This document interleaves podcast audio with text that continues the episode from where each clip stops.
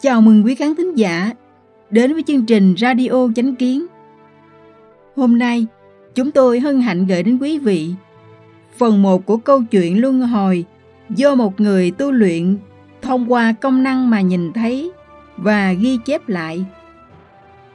Câu chuyện có nhan đề Xem thần vận, hiểu rõ chuyện hàng diêu, thấy được ân nghĩa và kết duyên trong luân hồi.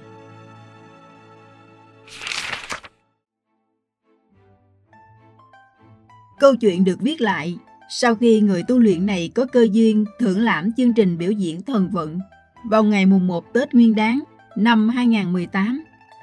Thần vận hay Sen Yun là đoàn nghệ thuật vũ đạo Trung Hoa cổ điển và âm nhạc truyền thống hàng đầu được thành lập tại New York với sứ mệnh phục hưng nền văn hóa thần truyền 5.000 năm tại Trung Hoa. Diễn xuất tinh mỹ tuyệt luân của thần vận đã không ngừng khiến tác giả cảm động và chấn động, đặc biệt là tiết mục Hàng Diêu, có nghĩa là ngôi nhà bần hàng. Vào ngày mùng 2 Tết Nguyên Đán năm 2018, ở trước mắt tác giả, bắt đầu hiện ra một bức họa lớn tái hiện tường tận an bài của thiên thượng đối với hai nhân vật chính trong tiết mục Hàng Diêu, Tiết Nhân Quý và Vương Bảo Xuyến trong đó gồm cả tình tiết trên thiên thượng và dưới nhân gian, khiến vị ấy cảm giác chấn động, trong lòng cũng rất nhiều cảm khái.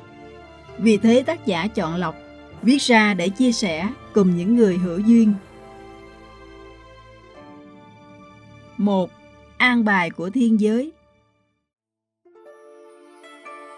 Có câu nói rằng, nhân gian một tuồng kịch, thiên giới có an bài. Vở kịch hàng diêu này cũng là an bài của thiên giới. Trong thiên khung thắng cảnh, cung điện ngọc ngà, đình điện rực rỡ, các vị thần tiên cùng nhau bàn bạc, muốn tạo ra ở nhân gian một màn kịch về sự chung thủy, sắc son, không hề thay lòng đổi dạ, trước nay chưa từng có trong hôn nhân. Sau khi họ đã an bài xong tường tận, tỉ mỉ tất cả chi tiết của màn kịch này, thì họ đã lựa chọn được mấy vị thần tiên đến sắm vai trong câu chuyện.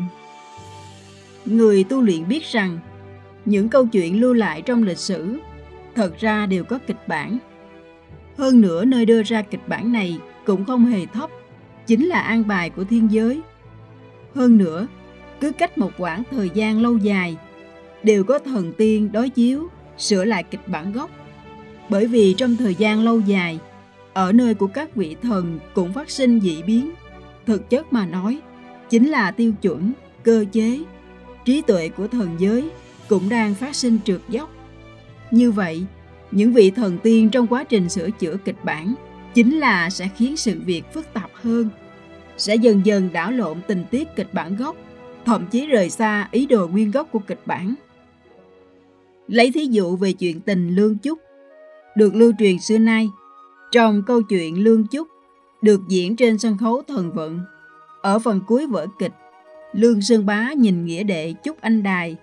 Kết quả phát hiện, Nghĩa Đệ lại là một cô gái yểu điệu. Còn cha của Chúc Anh Đài, sau khi nhìn thấy Lương Sơn Bá, quan sát đánh giá một lượt, càng nhìn càng thấy vừa lòng. Thanh niên này lại là một nhân tài, lại vừa vặn nhìn thấy biểu hiện của con gái thì hiểu hết mọi chuyện, lập tức làm chủ, gả con gái cho Lương Sơn Bá. Đấy là kết cục viên mãn. Ấy là kịch bản nguyên gốc ban đầu. Chủ đề nêu bật lên là người có tình cuối cùng sẽ thành thân quyến. Kịch bản này về sau bị thần biến dị sửa đổi thành hoàn toàn khác hẳn, cho thêm nhân vật Mã Văn Tài, biến nó thành câu chuyện tình bi thương. Người có tình không thành thân quyến còn tạo ra một kết cục hóa thành bướm. Nói thẳng ra chính là an bài lương chúc vào cõi côn trùng trong luân hồi, còn dùng mỹ từ là hóa bướm. Sửa lại kiểu như vậy đã hoàn toàn rời bỏ ý đồ của kịch bản nguyên gốc ban đầu, sau khi sửa đổi đã trở thành kịch bản hỏng. Rất nhiều những câu chuyện nổi tiếng lưu lại trong lịch sử đều đã bị thần tiên không ngừng sửa chữa, Những thần này đã mang văn hóa mà sáng thế chủ cấp cho nhân loại, sửa chữa thành hoàn toàn khác hẳn, hoàn toàn không phải là câu chuyện ban đầu. Câu chuyện được cải biên khiến người ta miễn cưỡng chấp nhận, nhưng đã mất đi hương vị gốc, phá hủy nội hàm thâm sâu trong văn hóa mà sáng thế chủ đặt định cho nhân loại. Cũng như vậy, Hàng Diêu là câu chuyện nổi tiếng mà nhà nhà đều biết và được lưu truyền thiên cổ. Cũng đã bị thần tiên biến dị sửa chữa. Năm 2018, đoàn nghệ thuật thần vận đưa kịch bản Hàng Diêu này lên sân khấu. Kịch bản này là khác hẳn với kịch bản đang lưu truyền hiện tại.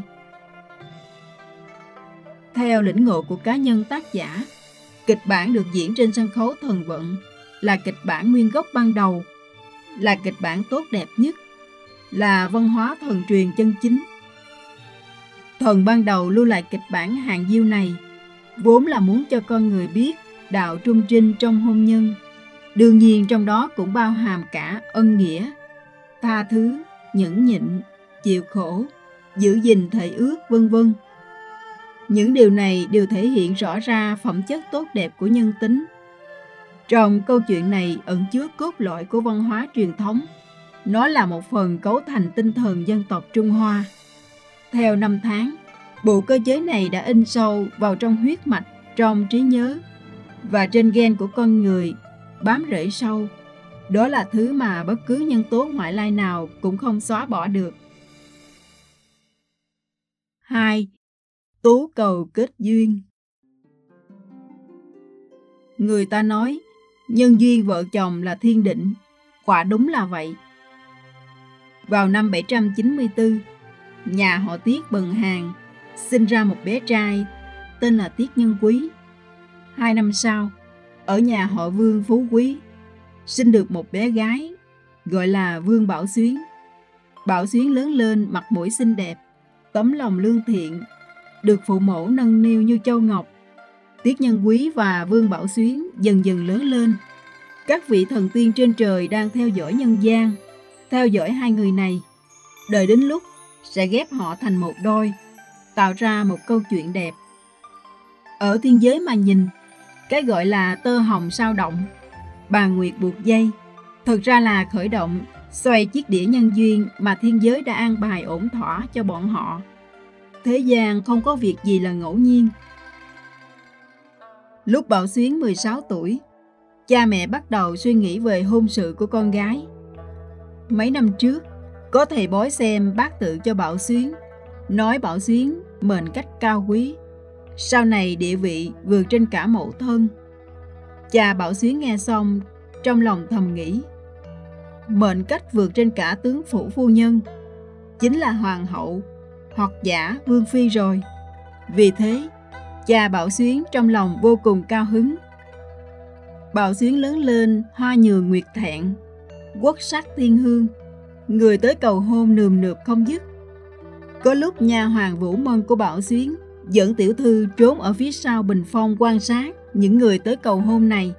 Nhà hoàng phát hiện tiểu thư không có cảm giác gì với những người cầu hôn tuấn tú này thậm chí còn thấy những người này rất bình thường. Một hôm, Bảo Xuyến nằm mơ, mơ thấy mình đứng ở trên đài cao, tay cầm tú cầu, ném về hướng một người. Thấy người này bắt được tú cầu, ngẩng đầu hướng mắt nhìn mình, trái tim Bảo Duyến không khỏi đập thình thịch. Chỉ thấy người này khí vũ hiên ngang, thần thái hào sản bất phàm, Khí khái anh hùng hiện trên gương mặt. Bảo Duyến cảm thấy người này tướng mạo rất quen, nhưng nhất thời không nghĩ ra là ai. Trong lúc nỗ lực suy tư, thì tỉnh mộng. Thế nhưng khuôn mặt anh Tuấn, ánh mắt sáng ngời của người đó vẫn còn hiện trước mắt. Bảo Xuyến nhất thời tâm tình rối ren, vội vàng đem khăn lụa che mặt. Thế nhưng qua màn khăn lụa, vẫn còn thấy khuôn mặt người kia. Bảo Xuyến cuốn quýt lấy mền trùm mặt. Thế nhưng vẫn không che được khuôn mặt kia. Ánh mắt thản đạn ấy dường như trực tiếp nhìn thấu tâm lý của Bảo Xuyến. Lúc này, bên tai Bảo Xuyến vang lên tiếng cười của nha hoàng. Tiểu thư, cô ngạt thở đó. Bảo Xuyến vén chăn xuống. Thế nhưng bất kể thế nào, khuôn mặt kia vẫn như cũ xuất hiện trước mắt cô. Bảo Xuyến bất đắc dĩ kể với Vũ Mân việc này. Vũ Mân cười hì hì nói, chứ không phải là chú rể xuất hiện sao? Bảo Xuyến làm bộ muốn đánh nha hoàng. Nha hoàng lóe lên một ý, nói, Tiểu thư, công bằng đi vào chùa xin khỏe, hỏi chuyện nhân viên hôn nhân. Bảo Xuyến gật đầu. Đến đây tác giả muốn nói, có một số nha hoàng bên cạnh các tiểu thư không hề sợ sự việc lớn lên. Bảo Xuyến thưa với mẫu thân, nói trong mộng nhìn thấy thần linh, muốn đi lên chùa dân hương. Mẫu thân liền đồng ý. Đến chùa, Bảo Xuyến hành lễ bái thần Phật, nói ra thỉnh cầu của mình, đứng lên rút một quẻ. Chỉ thấy trên lá thăm viết Tơ hồng sao động, đợi ở hàng diêu, tẩy sạch son phấn, chờ đợi 18 năm, chinh chiến khốn cùng, chồng quý, vợ vinh. Bảo Xuyến cầm lá thăm, đang lúc suy tư, chỉ thấy phương trượng không giác đại sư đi vào. Không giác đại sư nhìn Bảo Xuyến, mỉm cười, hợp thập rồi nói. Thí chủ đã khởi nhân duyên, chớ để chần chờ. Bảo Xuyến hành lễ vạn phúc, đoạn nói. Thỉnh sư phụ chỉ điểm. Phương Trượng nói. Tú cầu hiện trong mộng, nhân duyên thế tục đến tẩy sạch son phấn không phải là mộng. Ở ngôi nhà lạnh lẽo mà đợi công khanh đến, thí chủ và người trong mộng là có duyên, đừng do dự. Ngày này mười năm sau, thí chủ lại tới đây, bần tăng sẽ nói rõ cho thí chủ. Vạn mong thí chủ thường ngày chuyên cần niệm kinh Phật, tăng thêm nhiều phúc đức để phòng ngày sau cần dùng. Nói xong, vương Trượng xoay người rời đi. Ngày hôm sau khi thỉnh an phụ thân, Bảo Xuyến nói với phụ thân. Nữ nhi nằm mộng, mộng ở trên lầu văn đèn kết hoa ném tú cầu, tìm người có duyên có mệnh. Hy vọng phụ thân ân chuẩn cho nữ nhi ném tú cầu chọn chồng. Vương Thừa Tướng đáp ứng lời thỉnh cầu của con gái. Sau khi dựng lầu dân đèn kết hoa, đến ngày ném tú cầu chọn chồng, Vương Thừa Tướng dặn người làm, coi chừng ở các đầu các nẻo đường. Ai y phục ngăn nắp tuấn tú thì có thể cho vào, người nghèo hèn thì đuổi đi. 3. Gặp gỡ và ly biệt Đúng ngày hôm đó, Tiết Nhân Quý vào trong thành có việc, đang cắm cúi đi đường.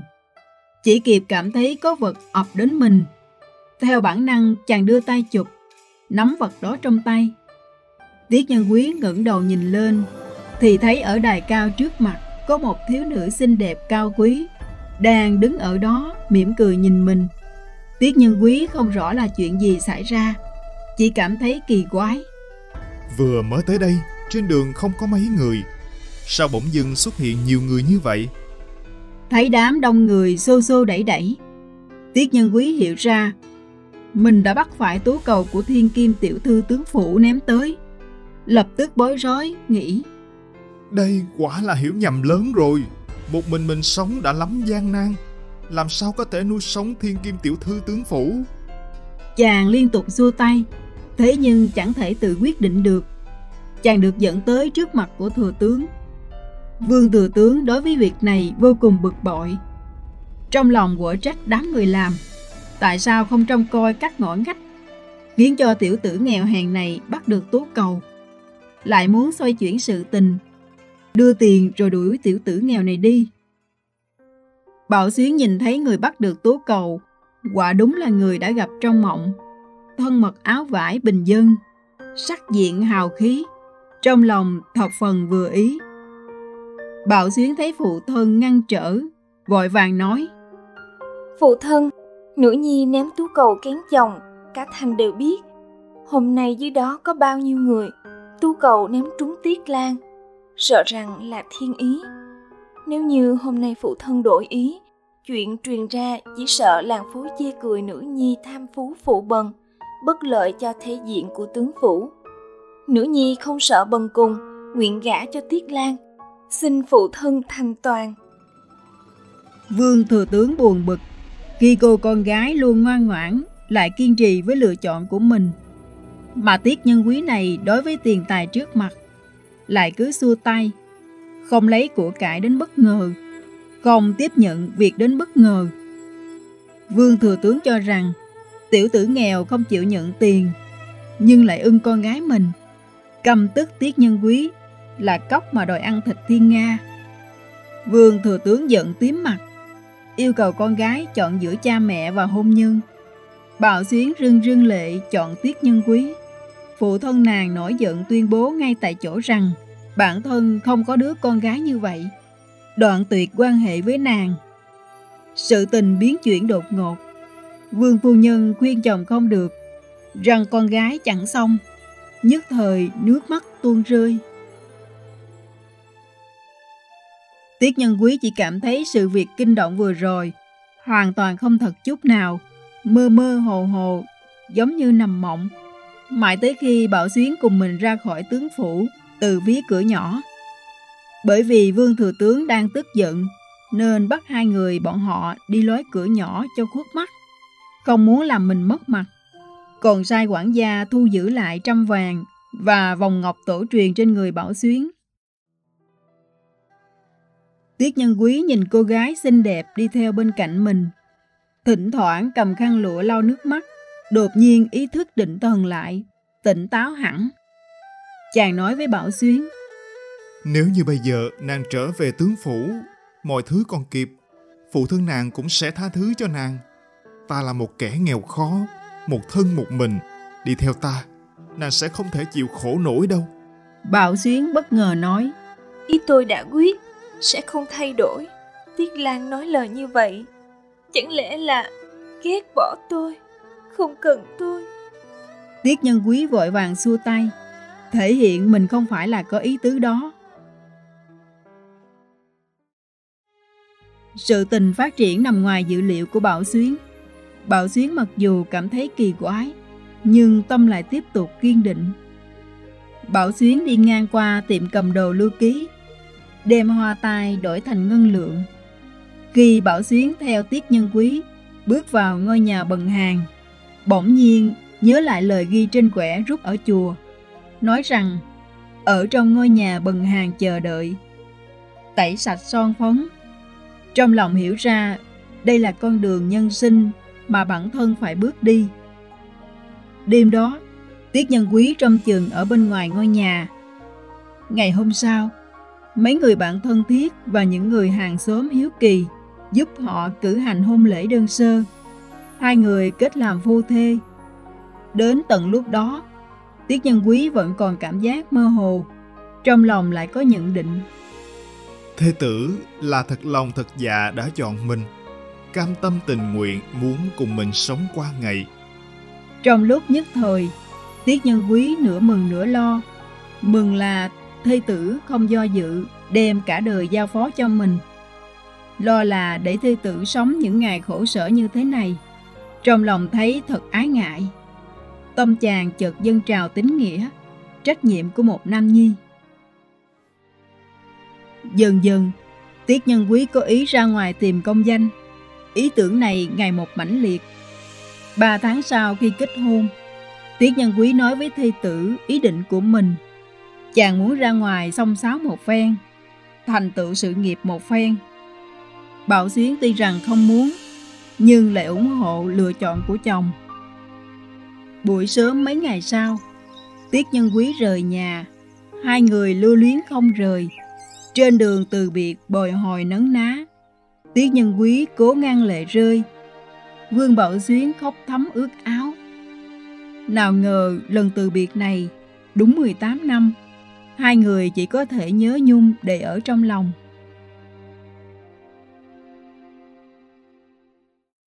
Bốn Tiên cấp lương bà lão ăn mày và thần hộ pháp. Người phụ nữ không có chồng ở kế bên quả là rất khổ. Một là nỗi khổ tương tư, hai là nỗi khổ thiếu thốn.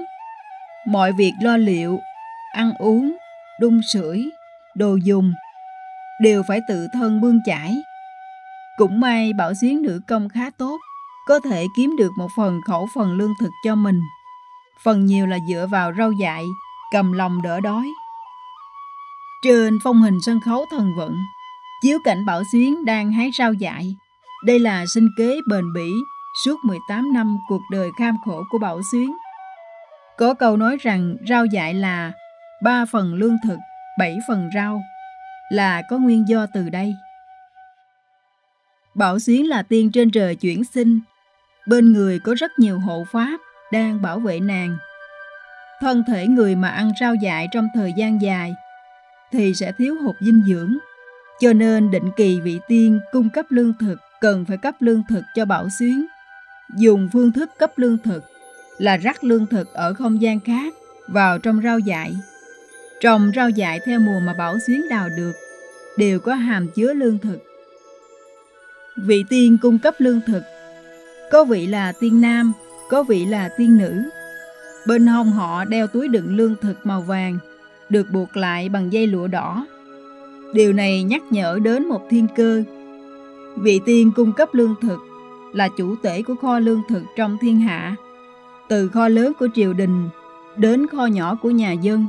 Trong kho có bao nhiêu gạo là thần tiên căn cứ phúc phận của con người mà phân cho. Cho nên nói, con người thu hoạch hoa màu ra sao là do trên trời định đoạt.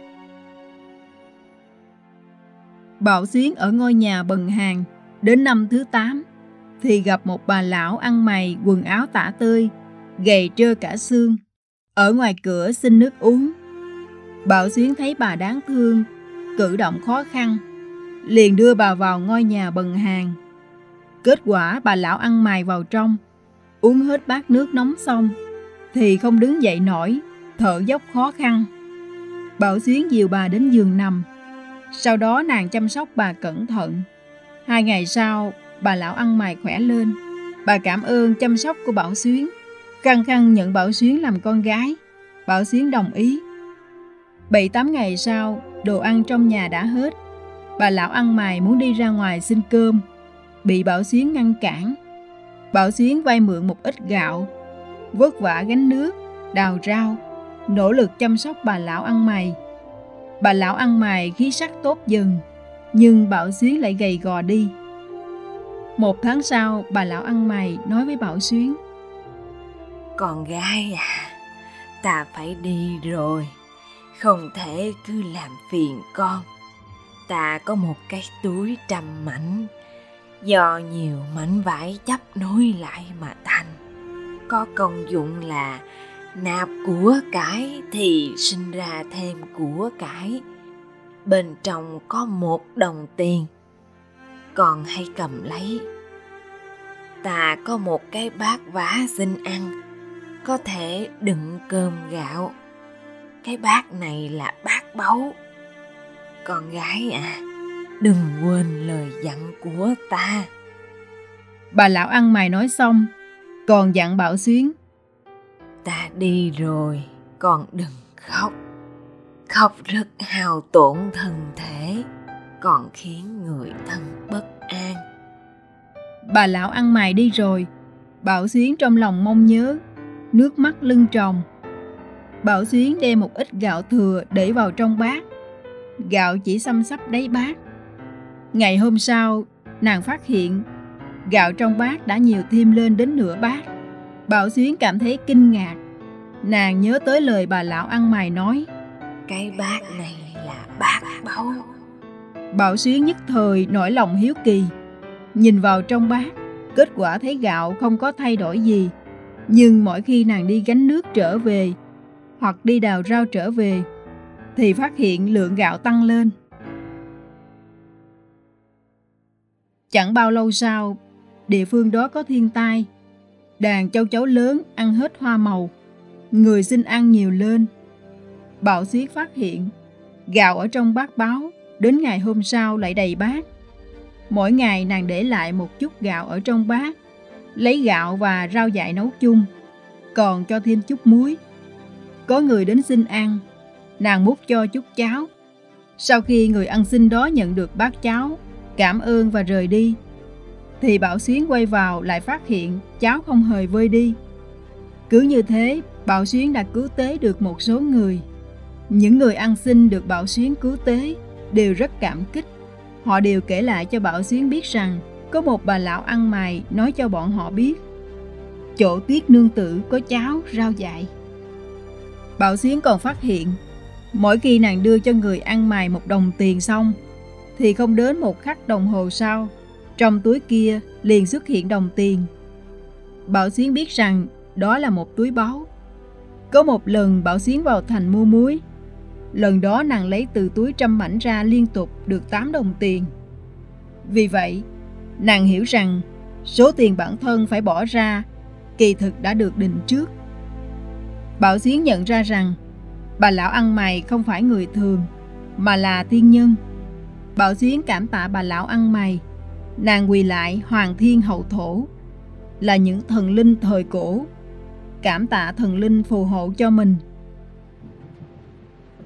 Một ngày nọ, cha mẹ của bảo xuyến tới, muốn nhận bảo xuyến trở lại nhà. Cha nàng thấy một đồng tiền trong túi trăm mảnh, thì cười giễu một phen. Mẹ nàng thấy bảo xuyến y phục tầm thường, thấy nồi cháo, thì lại rơi nước mắt. Mẹ nàng nói con ta sao lại ăn uống khổ sở như vậy? Theo mẫu thân đi về nhà không cần phải sống khổ sở cái ngôi nhà bần hàng này nữa. Phụ thân nói vâng lời cha chớ nhớ nhung gì tiết nhân quý nữa. Cũng đừng giao du với lũ ăn xin ăn mày. Giữa lúc thiên tai lại đi ăn cơm của ăn mày. Mất hết thể diện của tướng phủ theo ta về nhà, phụ thân sẽ chọn cho con nhà khác, sống khá giả hơn chỗ tiểu tử nghèo này ngàn vạn lần, được nở mày nở mặt. Bảo Xuyến cự tuyệt ý tốt của cha mẹ, nói Con không thể tái giá, con đã thuận theo Tiết Lan. Trùng Trình không hài lòng, chờ Tiết Lan trở về. Cha nàng giận tím mặt, chỉ về phía nàng quát lớn. Đã, Ta nghe nói, tiểu tử kia tòng quân, Hiện tại sống chết chẳng hay. Người dù có chờ đợi thêm nữa Thì cũng vô dụng. Có kẻ ăn mày nói cho ta biết, Khiến ta phải cất công đến nhặt xác của ngươi. Ngươi, hôm nay phải về nhà. Bảo Xuyến thấy phụ thân đang trong cơn giận, Một lần nữa lắc đầu. Vương thừa tướng giận không kìm được, Kéo lấy phu nhân, tức giận bỏ đi. Cha mẹ đi rồi, Bảo Xuyến òa khóc. Khóc vì mình khiến phụ thân tức giận, làm mẫu thân đau lòng, lại lo lắng an nguy của chồng. Nhất thời khóc đến trời đất quay cuồng. Hồi lâu nhớ tới lời bà lão ăn mày nói, liền ngừng khóc. Không lâu sau, một người hành khất đến nói với Bảo Xuyến. Tiết nương tử, tôi xin được một ít gạo, xin tặng cho bà. Bà không cần khóc nữa bà là người tốt. Lúc chạng vạn, lại có mấy người hành khất tới, đầu tóc ướt đầm đìa, nhưng lại tỏ ra thập phần hưng phấn, nói Chúng ta giúp việc cho một nhà kia không lấy tiền, chỉ cần một khối vải, tặng cho tiết nương tử. Bảo Xuyến nhìn bọn họ, nhất thời cảm động không nói nên lời, chỉ có thể dùng cháo thích đãi bọn họ. Một người hành khất trong đám nói tôi nghe một đại ca ca nói Tiết nương tử nằm đó ở tiểu miếu cùng trượng phu nói lời chia tay. Nói rằng à, phải đợi trượng phu trở về. À, Đại ca ca kia lúc đó đang nằm dưới rèm che. À, cảm động chút xíu nữa muốn khóc lên rồi. À, Đại ca ca nói à, Tiết nương tử là người tốt. Trong năm tháng bần hàng Lời nói của những người hành khất Đã mang đến cho Bảo Xuyến niềm an ủi lớn lao. Trong suốt 18 năm Bảo Xuyến chờ đợi tại ngôi nhà bần hàng, hộ pháp của Bảo Xuyến đã giúp đỡ nàng giải quyết rất nhiều phiền phức. Có một lần, một tay chơi bời trác tán trong thành, thúc ngựa chạy lại, nói với Vương Bảo Xuyến đang đi trên đường. Theo ta một đêm, cho người ăn uống thoải mái. Nếu muốn làm thiếp của ta cũng được. Bảo Xuyến không đói hoài gì tới hắn ta, vẫn đi về phía trước. Gã tay chơi nọ tức giận, cưỡi ngựa xông lên trước, muốn túm lấy Bảo Xuyến. Một vị hộ pháp bảo vệ cho Bảo Xuyến đi nhanh về phía trước. Một hộ pháp khác khiến một đứa trẻ ăn xin dùng ná bắn ngựa. Ngựa bị đau lòng lên khiến gã tay chơi ngã khỏi lưng ngựa. Chân còn vướng ở trên yên, bị ngựa chạy lôi đi. Lúc sau ngựa được quân canh gác thành chặn lại. Nhưng gã hư hỏng nằm liệt giường nửa tháng không dậy nổi. Có kẻ xấu, ý đồ bất chính. Nửa đêm định vũ nhục Bảo Xuyến. Kết quả gặp cái gọi là ma xuôi quỷ khiến, chạy vòng vòng ở một chỗ mà không thoát ra được. Những thứ phiền phức trong tối ngoài sáng như vậy, thải đều bị hộ pháp thanh lý. Có kẻ ác, cợt nhã đuổi không đi. Đột nhiên cảm giác thân thể đau đớn, vội vàng chạy mất. Những chuyện như vậy là có thật. Trời giúp người lành, muốn thành tựu câu chuyện này, nên những sự tình bất hảo kia cũng sẽ không để phát sinh. Những vị tiên trên trời quen biết Bảo Xuyến, muốn giúp đỡ nàng. Một ngày nọ, Bảo Xuyến nhìn thấy chỗ mình đào rau dại, có một túi tiền. Bảo Xuyến vẫn tiếp tục đào rau dại, không để túi tiền vào mắt. Đào một vòng xong liền trở về. Thấy một con chuột nhỏ đang cắn mở túi ra để lộ ra ngân lượng bên trong. Bảo Xuyến nhìn thấy vậy xong xoay người đi một vị tiên khác trên trời cười rồi nói với vị tiên ban túi tiền. Ngài là khảo nghiệm bảo xuyên đó nha. Vị tiên ban túi tiền lắc đầu cười, nói. Sau này bảo xuyên về lại tiên giới, tôi cần phải nói chuyện này với nàng ấy. năm Nhường phúc Mức độ cao nhất của tu hành trong nhân sinh trong 18 năm đó, có lần Vương Bảo Xuyến nằm mơ gặp được Tiết Nhân Quý, người mặc áo bào trắng, áo giáp ánh bạc, tay cầm cây thương ánh bạc, giống như thiên tướng. Có lúc mơ thấy Tiết Nhân Quý đang trong vòng nguy hiểm. Sau khi tỉnh lại, Vương Bảo Xuyến vội vàng niệm kinh Phật, khẩn cầu thần Phật phù hộ Tiết Nhân Quý vượt qua nguy nan. Trong thời gian ấy, Vương Bảo Xuyến còn hai lần nhường phúc Lần đầu là năm thứ sáu, sau khi ly biệt. Bảo Xuyến nằm mơ thấy Tiết Lan ốm, không dậy nổi. Sau khi tỉnh lại thì lo lắng, rửa mặt sạch sẽ, quỳ lại ông trời, khẩn cầu cho Tiết Lan bình an. Nguyện dùng thân thể của chính mình chia sẻ nghiệp bệnh của Tiết Lan. Kết quả Bảo Xuyến rất nhanh đã mắc bệnh. Nửa tháng sau mới gắn gượng dậy nổi. Vào thời điểm đó, có một cô bé ăn mài tên Tiểu Bình chăm sóc. Sau khi khỏi bệnh, Bảo Xuyến giữ Tiểu Bình lại, may quần áo cho cô bé, dạy cô bé nữ công. Nửa năm sau, Bảo Tiểu Bình đem thư đến tìm quản lý Vũ Mân của hàng vải Kim Đô trong thành, kiếm kế sinh nhai. Một lần khác, là 10 năm sau khi ly biệt, Bảo Xuyến mơ thấy Tiết Lan ở giữa muôn trùng quân lính mà xung trận liều chết. Áo bào trắng trên thân đã nhuộm đỏ máu. Sau khi tỉnh lại, Bảo Xuyến kinh sợ. Bỗng nhiên nàng nhớ tới năm ngoái ở trong chùa, phương trượng nói cho nàng biết, Tiết Lan sang năm sẽ có kiếp nạn lớn, bảo nàng chuyên cần niệm kinh Phật, cầu phúc cho chồng.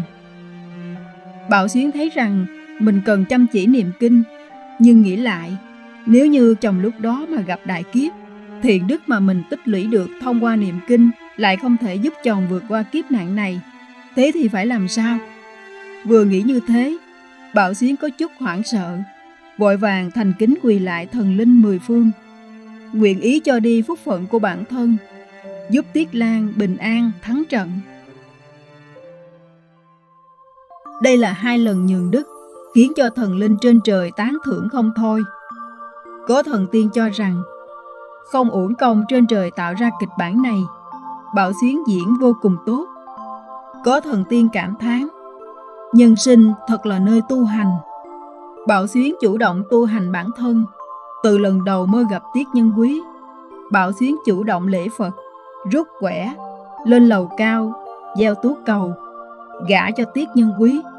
Ở ngôi nhà bần hàng chịu nghèo khổ, nhưng lại cầu cho phu quân bình an. Thực sự là không ai phù hợp với kịch bản này hơn nàng. Sau lần nhường đức thứ hai, Bảo Xuyến không dùng tiền trong túi trăm mảnh và gạo trong bát báo cho bản thân nữa. Một lần nghỉ trưa, nàng mơ màng nghe một giọng nhỏ nhẹ nói Tiết nương tử không dùng tiền tài ở nơi tôi đây, biết làm thế nào cho phải. Lại có giọng khác ồm ồm nói Ây da, tiết nương tử không ăn gạo ở nơi tôi đây, mà gạo ở ngoài lại đắt.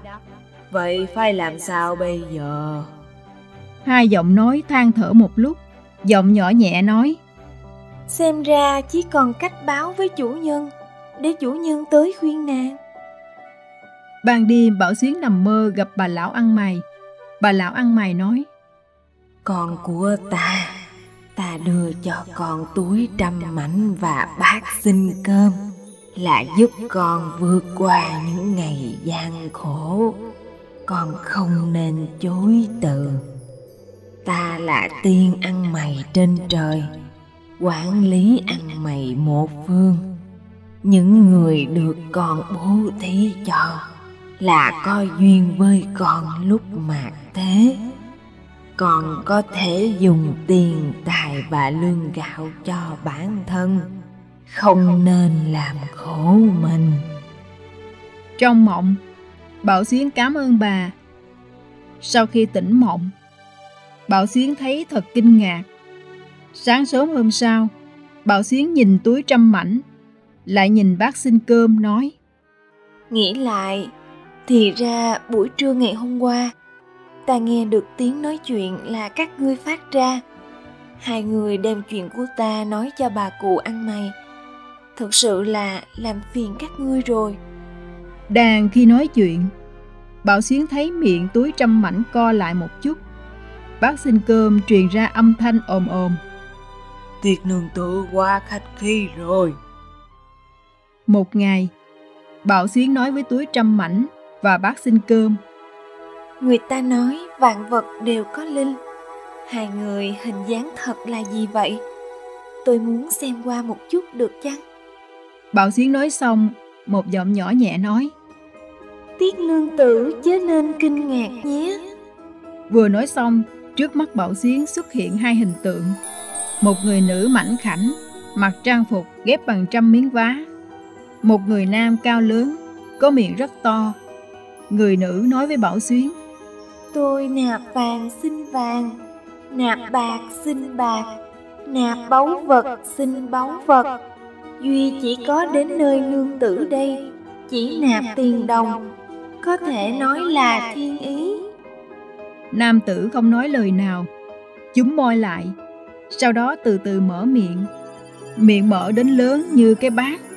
Bảo xuyến cảm thấy như mình nhìn thấy cái bát. Mở lớn bằng cái chậu.